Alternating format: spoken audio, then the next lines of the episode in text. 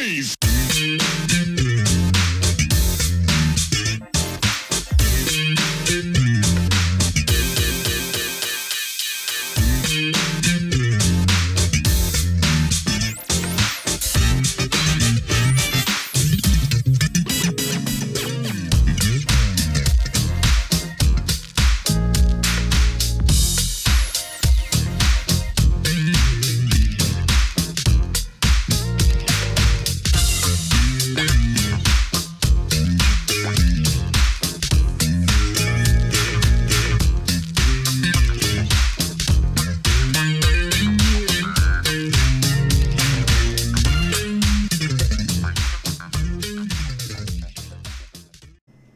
Thing I got to say about When Love Calls, to me, it's sort of in a vein of, um, it makes me think of Ain't Nobody by Rufus and Chaka, but it came before that, you know? Right, right. Hawk Wolinski. I remember when we met Hawk Wolinski because we recorded uh, we recorded something at his studio one time, and I can't remember what song it was. But yeah, he was a he was an energetic guy. Yeah, but that ain't nobody is boy. I did a remake of that. I never put it out, but uh, I got a real funky track of that. You know, that was one of one of my favorite songs. Yeah, it's a classic, no doubt. But you got plenty of your own classics. Uh, Brilliance uh, came and went to number one on the R&B chart. That was the first chart topper that you guys had. You must Right. have been sitting on top of the world at that time, Jonathan. Yeah, that was a good time, man. I mean, we were touring like crazy, hitting the South. That's when we were hitting like Carolinas, you know, and uh, Atlanta, New Orleans, Texas. You know, all those southern states and, and Midwest states, man, they loved that. We would we would really getting known then, you know and it was it was interesting because we were playing with uh, doing a lot of stuff at that time, cameo and uh, Mother's Finest and who else? Rick James. Matter of fact, we did we did a lot, bunch of dates in the Bud Fest with Rick James and uh, Patti LaBelle.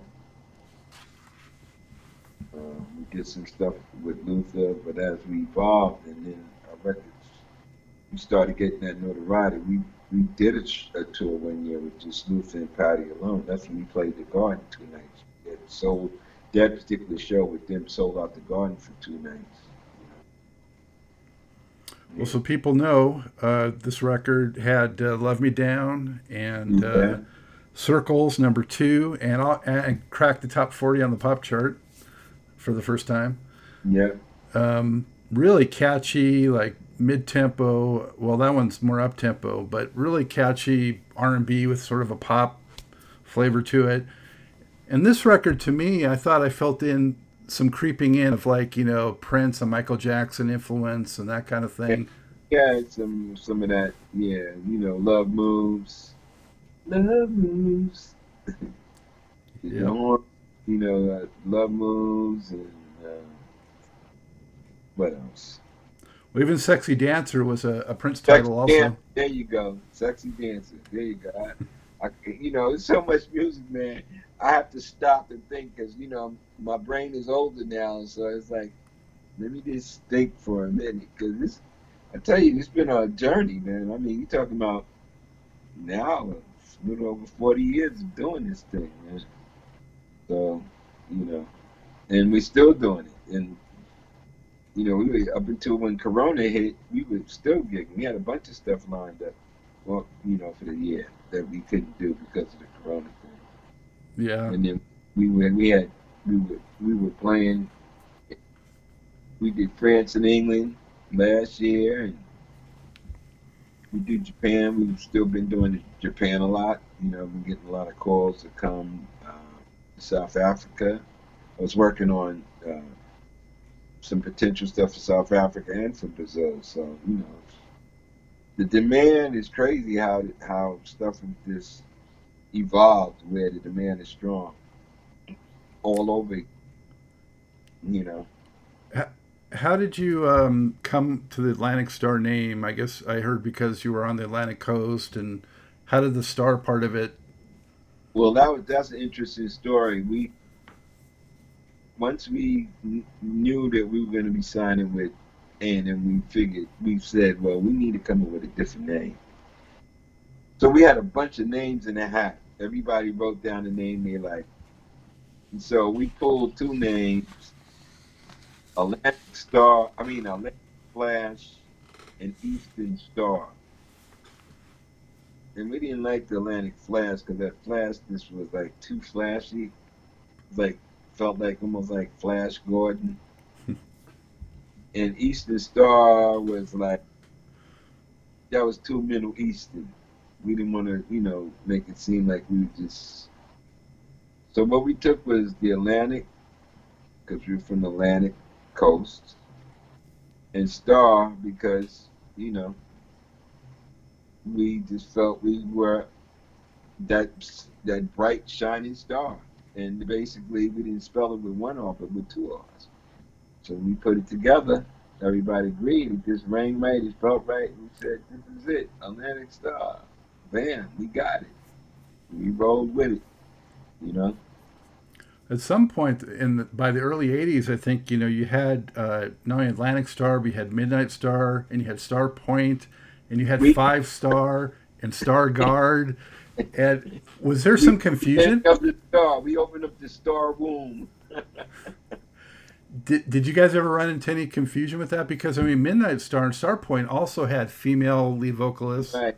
Yeah. people, yeah, people kind of started getting confused, talking about I like I like your music, no dancing on. I mean, uh, love, love. What was it? The uh, Midnight Star had uh, uh, loves. What was it? The uh, play another love song. This time make oh, slow jam. Slow jam.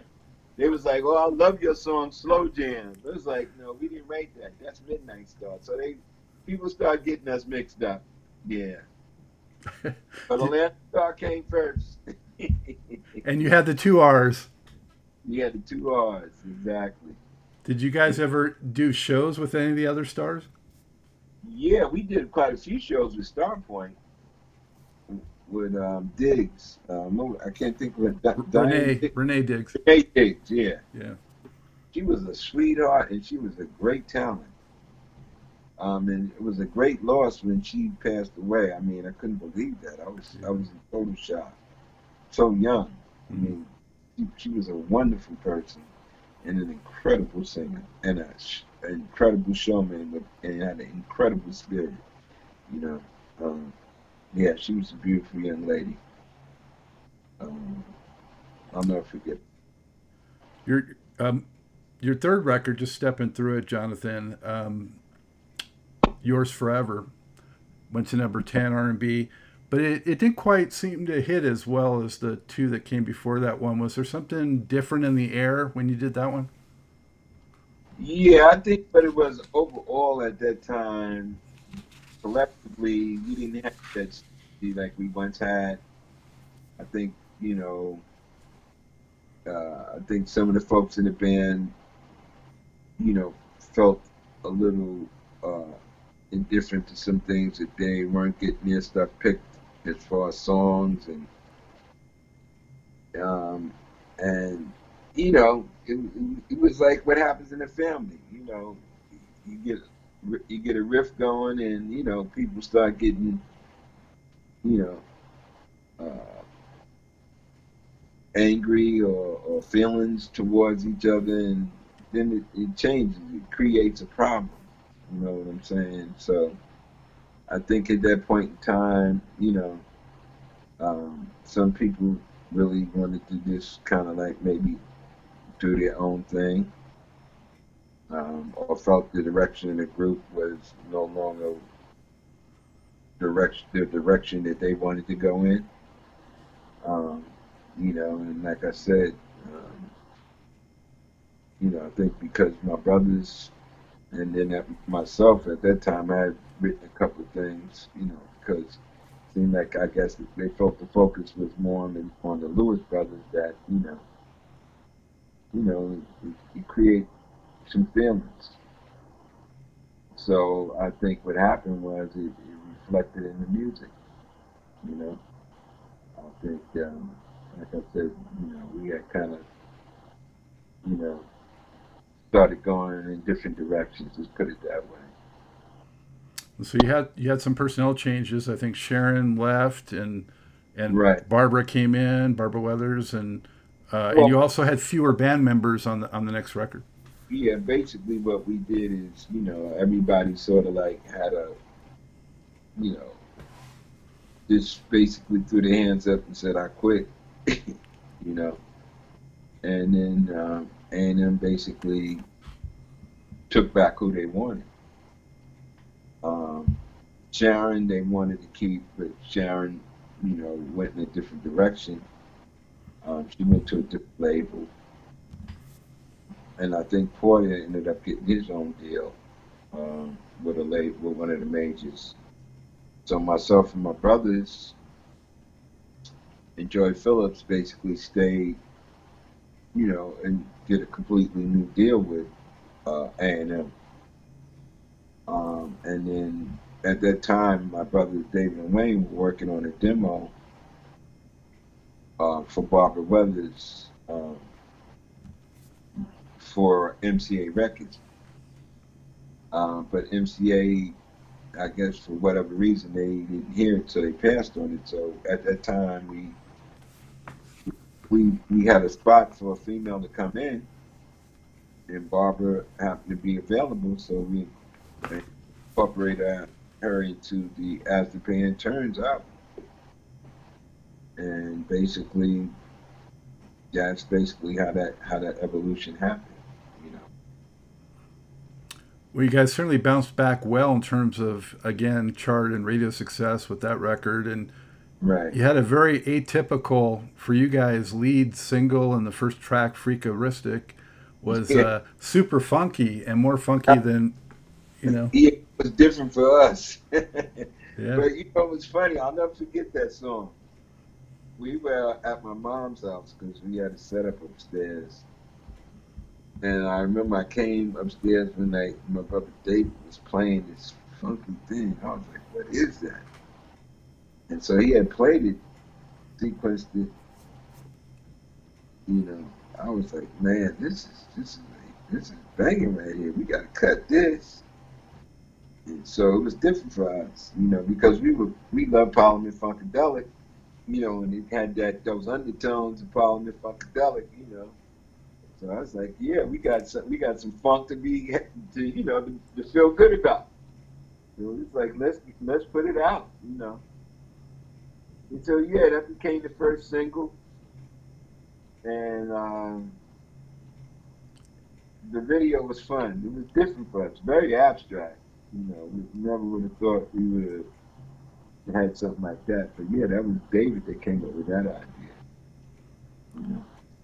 I think it's quite a impressive feat that you guys had as big of a hit with that, with how different it was from you know some of your other stuff. So it showed a lot of range. Yeah, well, what it was is it, it, it lined up with the times at that time. It was a song that kind of fell right in that groove with the vibe that was going on at that time. You know, um, Eighty-five, yeah. you know, and then we had. I remember we, we cut that record at we cut a lot of that record at um, Soundcastle in, in L.A. I'll never forget it because I know Natalie Cole was over there at that time, and she was working on. I think it was yeah, I think it was that album that she was still she was working over there in the studio at that time, and then we had John Barnes come in and he played a lot of the Fairlight and emulated stuff on Freak-A-Ristic. You know what I'm saying? Because that's the first time we really had incorporated. Because you know John Barnes did a lot of stuff for Michael Jackson. Mm. And so that's what gave it that boom, ba dong. He, sampled that, Mhm. and, and uh, he just he was playing the Fairlight, and that was a whole new different sound, that digital sound that was going on at that time. So that really put us in a whole different place, you know. um, when when he came in, and uh, like I said, we cut that at Soundcastle. Uh, I'll be, I can remember that session like yesterday. You know, we worked with an engineer called Bino. He was a young guy at that time, and uh, working on that new board, those SL SSL boards and stuff. He was like, but yeah, the vibe was good. I remember the way he was just rocking it. But yeah, that was our first funky thing. We, we you know, Freak-A-Ristic was it, it was experimental, but it was and it was difficult, but it was fun. Put it that way. You know? Yeah, I definitely enjoyed it. Um, so you guys enjoyed uh, making uh, videos in general, and what about like TV appearances and that kind of thing? Yeah, we we loved doing uh, TV, doing Soul Train, and doing uh, Dick Clark shows, Solid Gold, American Bandstand on. We did all of that, you know. That was fun. Dick Clark was a great guy. He was Mr. Personality, Mr. TV, Mr. Radio. I mean, Mr. Music, because he goes way back. Like the guy was talking about Cousin Brucey and them back in the then, American Bandstand. I remember a kid watching American Bandstand. So to really be on American Bandstand, that was like, it was like, wow, I'm on American Bandstand. you know, you couldn't get more cro- crossover than American Bandstand. You know. Yeah, with the ageless wonder, Dick Clark. Yeah, he was a great guy, man. He he, he was a personality that you know that was a true, true, true, true music guy. Let me ask you this, Jonathan. How, how did uh, Barbara differ from Sharon in terms of her sound and also how she went about her business? Well, Sharon had more of a. I think Sharon's sound was more contemporary R&B. Even though it wasn't a gutty, you know, like um, type of, you know, uh, sound, but she had a unique sound in and of itself. when she had that contemporary R&B sound with a hint of pop. Barbara had a pop sound and she had a pop look. She had a she was she had a crossover look. You know what I'm saying? And a sound and you know, that little girl innocence.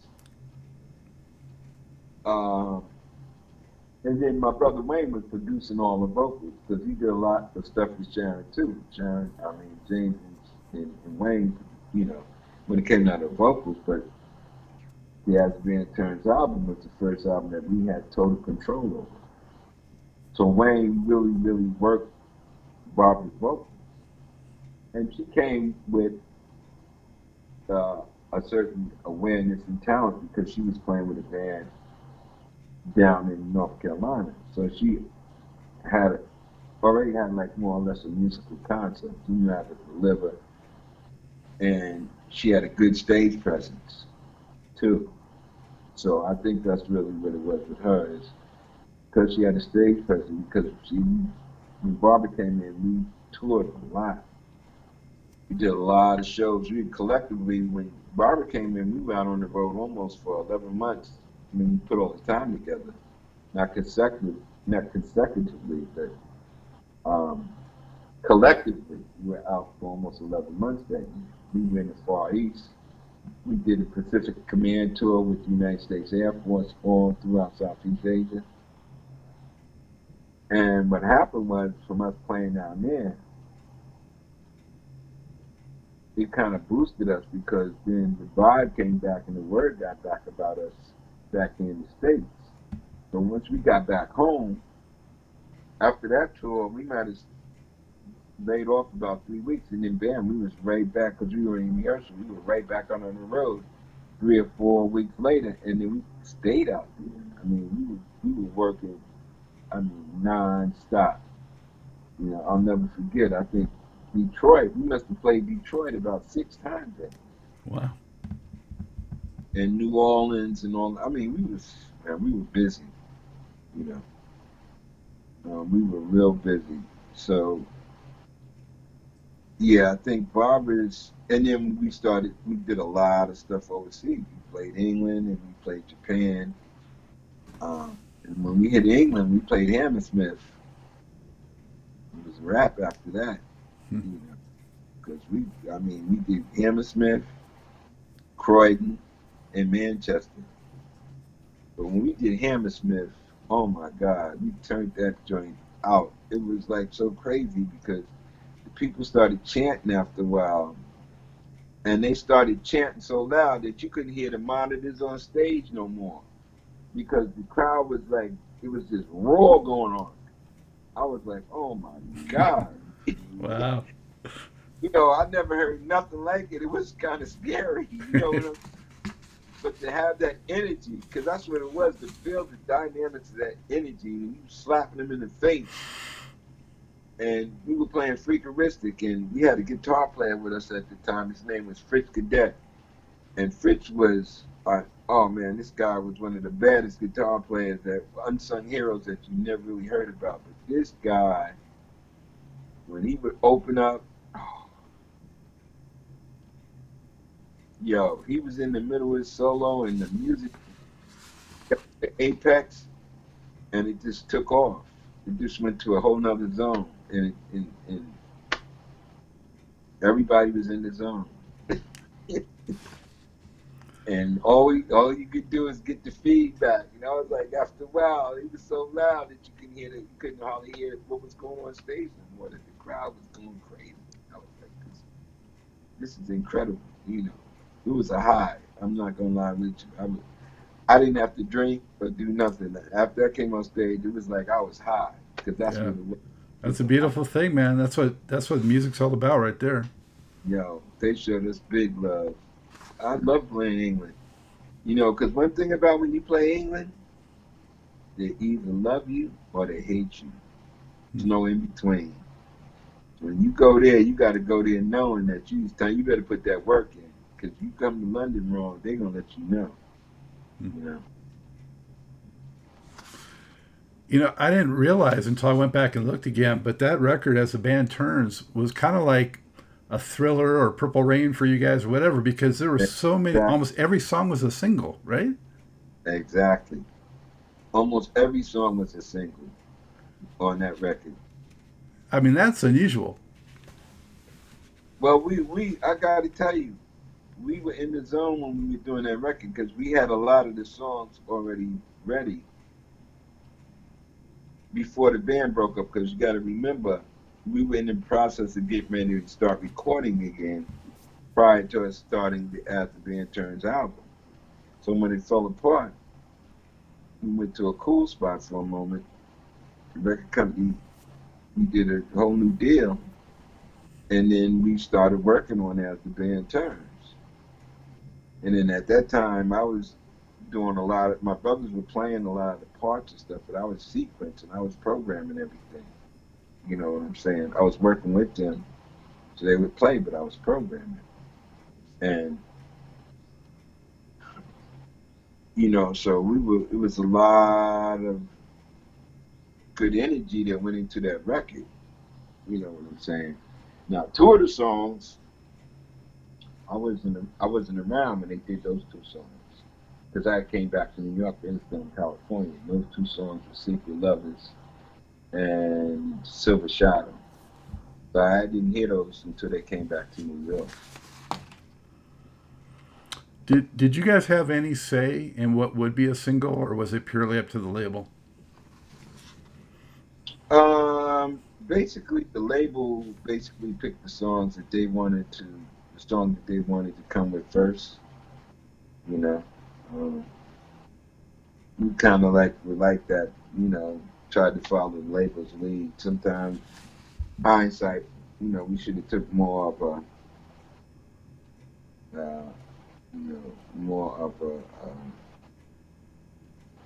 adamant approach when it came down to what songs you're going to go with. But we were programmed to, you know, think the record company had all the answers, so we let them choose what they wanted to choose. It worked out pretty good. Secret mm-hmm. Lovers, great, great ballad off that album too. Mm-hmm. Yeah, it's a, it's a, it's a real funny story about because you know that as the band turns album was the last album we did with A and M, and what happened was is I think we had released Secret Lovers first or Silver Shadow. I can't remember which one it was. But I know the album got to 250,000 sales. I think we had put Silver Shadow out. That's what it was. And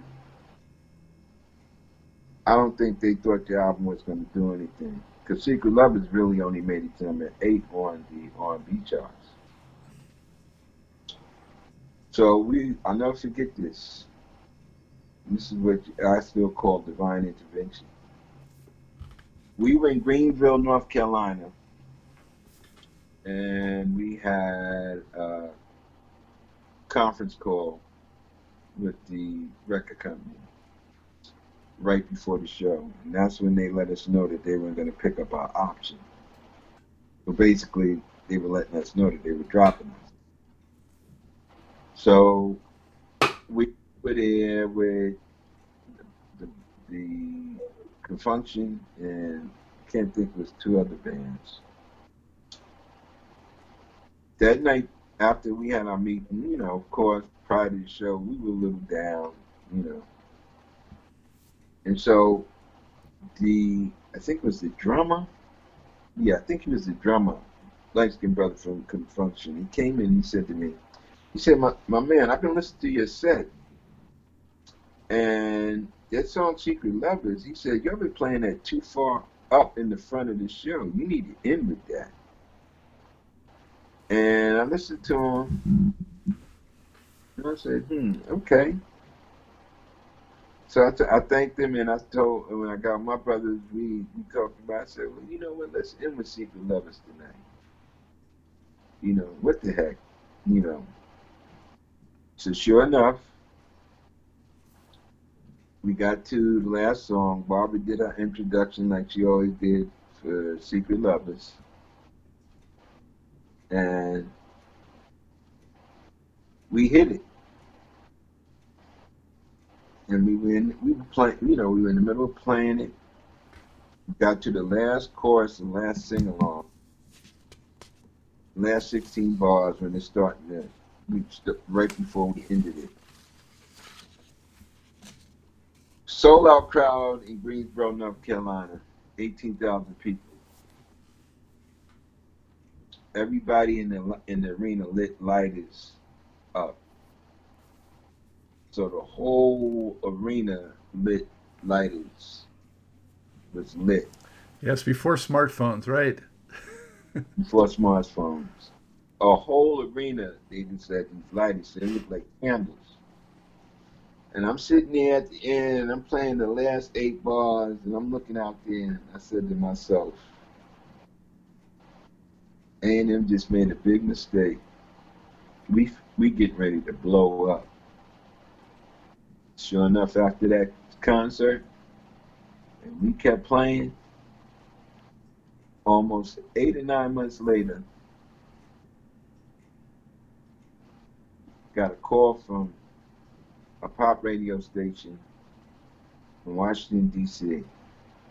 Call A&M Records, even though we weren't technically with them, but we still toured. Call A&M Records and said, y'all guys got a pop hit on your hands. What y'all to do about it? Secret Lovers again only went to eight on the black charts but it almost went to number three on the pop charts. I mean, number one on the pop charts. It went to number three. That song took off like a like a rocket, and once that thing caught on, there was no stopping. We just played and played and played. I mean, we were on the road for forever because that song was so hot that year. and and it just that's the song that really opened up the womb for us, that really gave birth to the next phase of Atlantic Starr. Yeah, the crossover phenomenon of Atlantic Starr. Yeah. Uh, so, did you go straight to Warner Brothers, or did other labels try to get you? Or well, no, we didn't go straight to Warner Brothers because after that happened,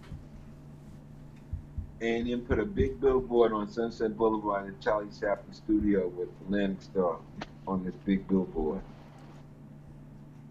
We they put out another single after that called If Your Heart Isn't In It. But we, you know, we were technically technically no longer. We were basically free agents. So we also did in between time we were working with we did a song with Maurice on the uh, John Candy movie Armed and Dangerous. We did the soundtrack for the movie mm-hmm. with Maurice. That was on Manhattan Records.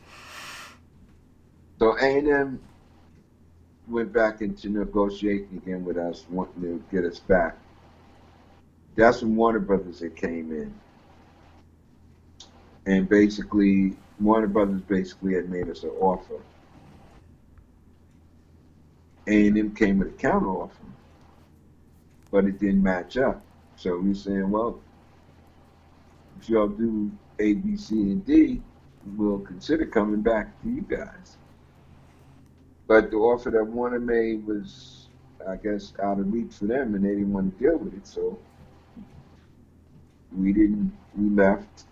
I mean, even though we weren't signed, we, you know, we we, um, we didn't leave with animosity and malice. We, you know, agreed that we should go. You know, they agreed that we go to, you know, should go to Warner's because it was a better situation. We ended up going over with one is with um, Mo Ostin and Lenny Waronker and then Benny Medina was our A and R guy over there. So that's how that transition went down, going to Warner's. Yeah, you guys continued to uh, up the ante with All in the Name of Love in '87 with your number one smash, Always, and you know, I was a disc jockey throughout the 80s for, you know, clubs and mobile work and all that. And right. I did a lot of weddings. And of course, that became just a wedding standard, you know. When you guys were uh, making that, did you have any sense of like, you know, what kind of uh, magnitude that that track would, would attain? No, I did. Um, it was a song that basically originated with with me. I mean, it was a concept thing, you know, with the chords.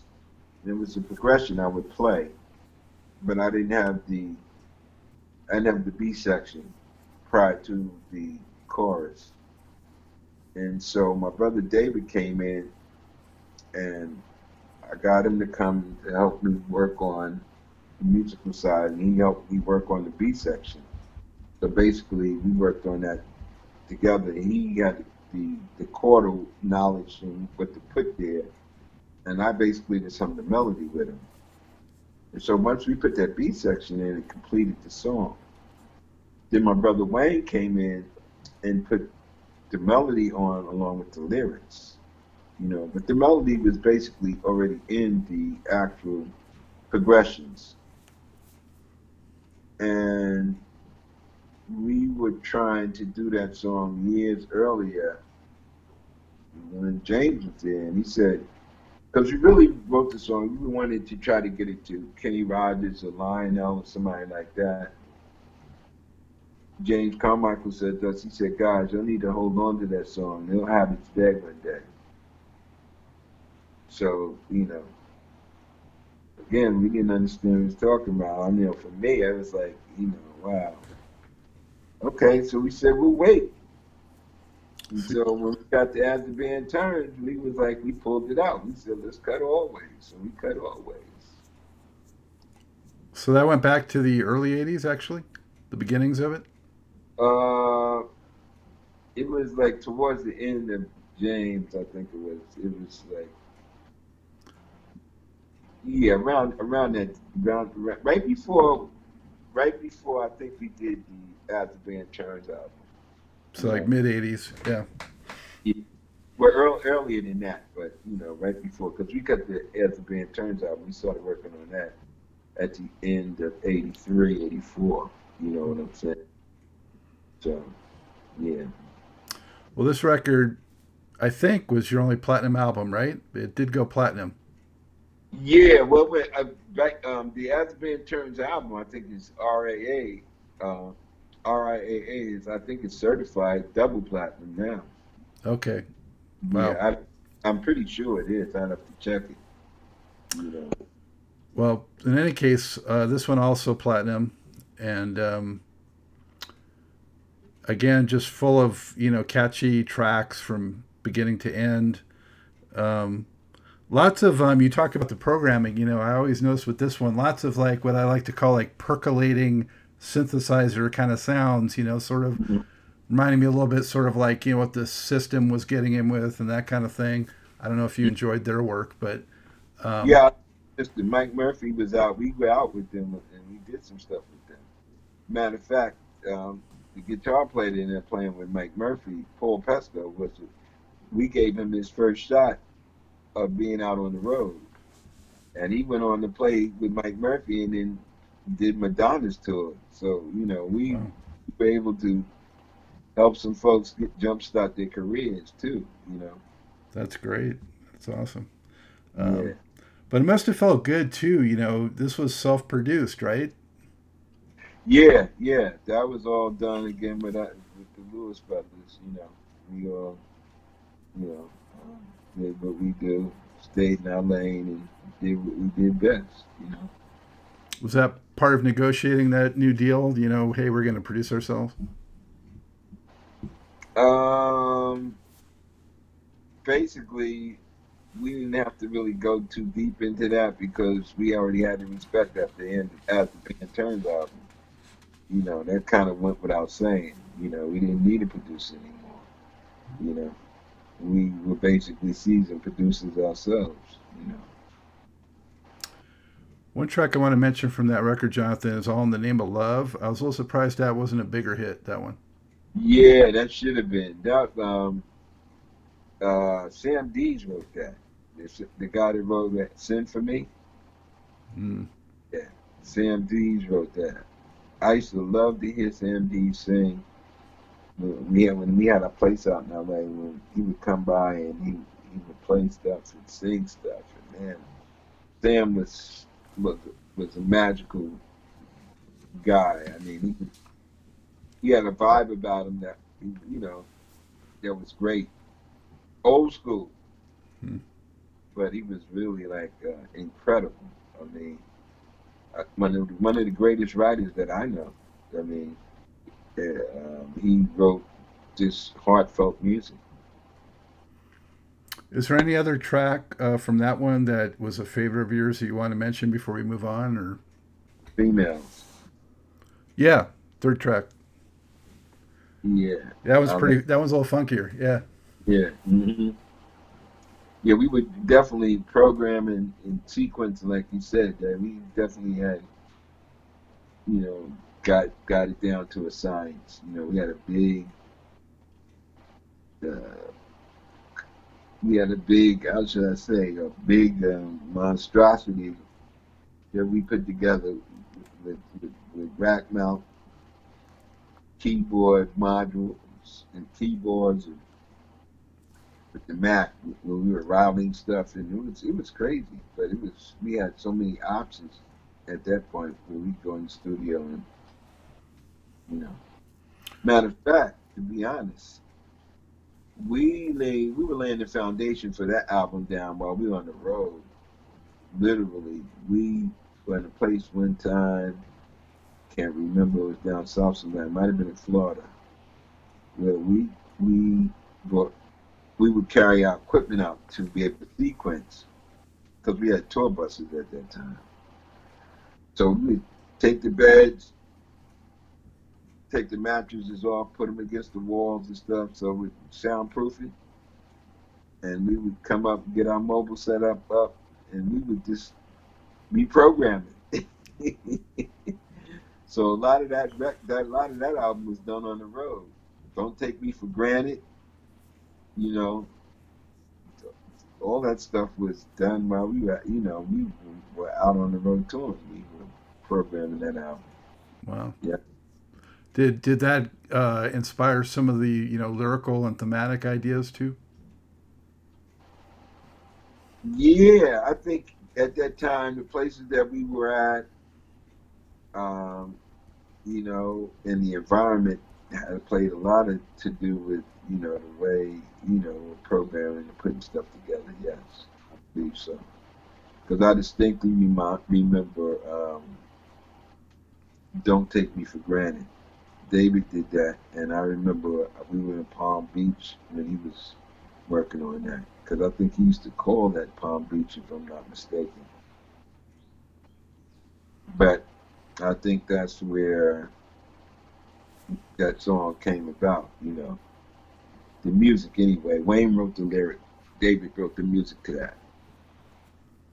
With all with all the uh, you know classic romantic type tracks that Atlantic Starr has done, who's the hopeless romantic of the group? I would have to say probably my brother Wayne because he's the lyricist. Mm. So you know he he he's the one that doesn't mind exposing his heart. Mm. See, for me, that's a hard thing to do. but um, he always had the free. He was free. He always had that freedom where he would, you know, open up and just do whatever he wrote from his heart. I think that's what made our music unique in and of itself, because a lot of the stuff that he wrote was was pure, honest stuff that he experienced or what was in his head or whatever. Because my brother Wayne was a, a fantasizer and a dreamer. You know, I mean, he always had this vivid imagination. So um, and, but he had the gift of being able to put that together, and not only that, how to produce a vocal, you know, and understanding harmony and all that. Him and David, that's what they're really, you know, really, really good at. What's the uh, age differences with you guys? Um, I'm four years older than Wayne, and um, five years older than David, I think. Yeah. So, do you you know? Do you have that big brother dynamic, or? Yeah, I sort of did because you know my father my father passed away when I was eight and a half. Mm-hmm. My mother had really basically raised eight kids by herself, so I had to take on that. I had to be the point man.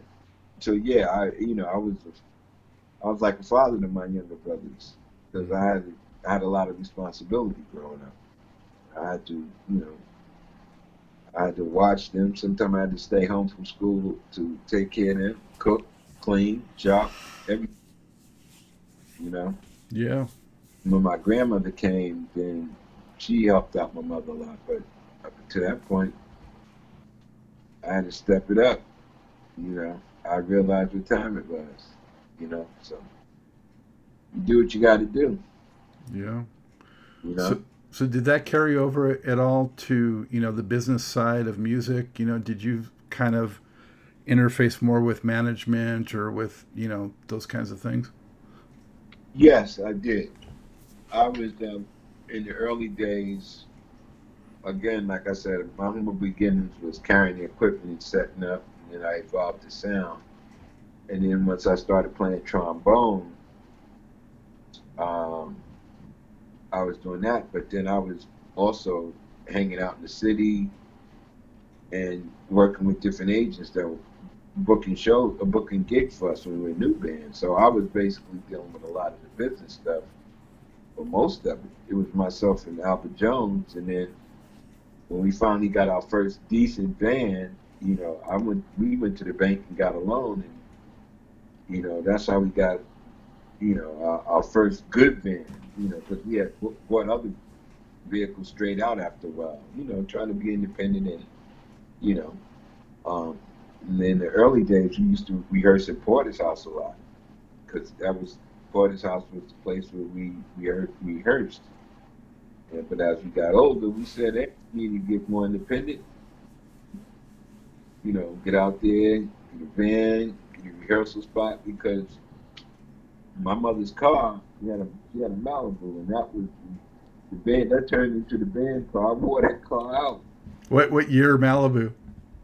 Uh, it was a Malibu station wagon. Oh, at least it was a station wagon. And it must have been like uh, 68, 67, 69 station wagon. Hmm. used to pack all that equipment up in there prior to us getting bands and stuff. And, you know, and then, you know, when we, early days when we first started, uh, the bass player's father, Clifford Archer's father, Mr. Archer used to drive us around, you know. But like I said, as we evolved, we were trying to get more independent and more uh, self-sustaining. And so that's what we did. Yeah, we ended up doing it big time. Um, you guys became superstars, really. Um, Yeah,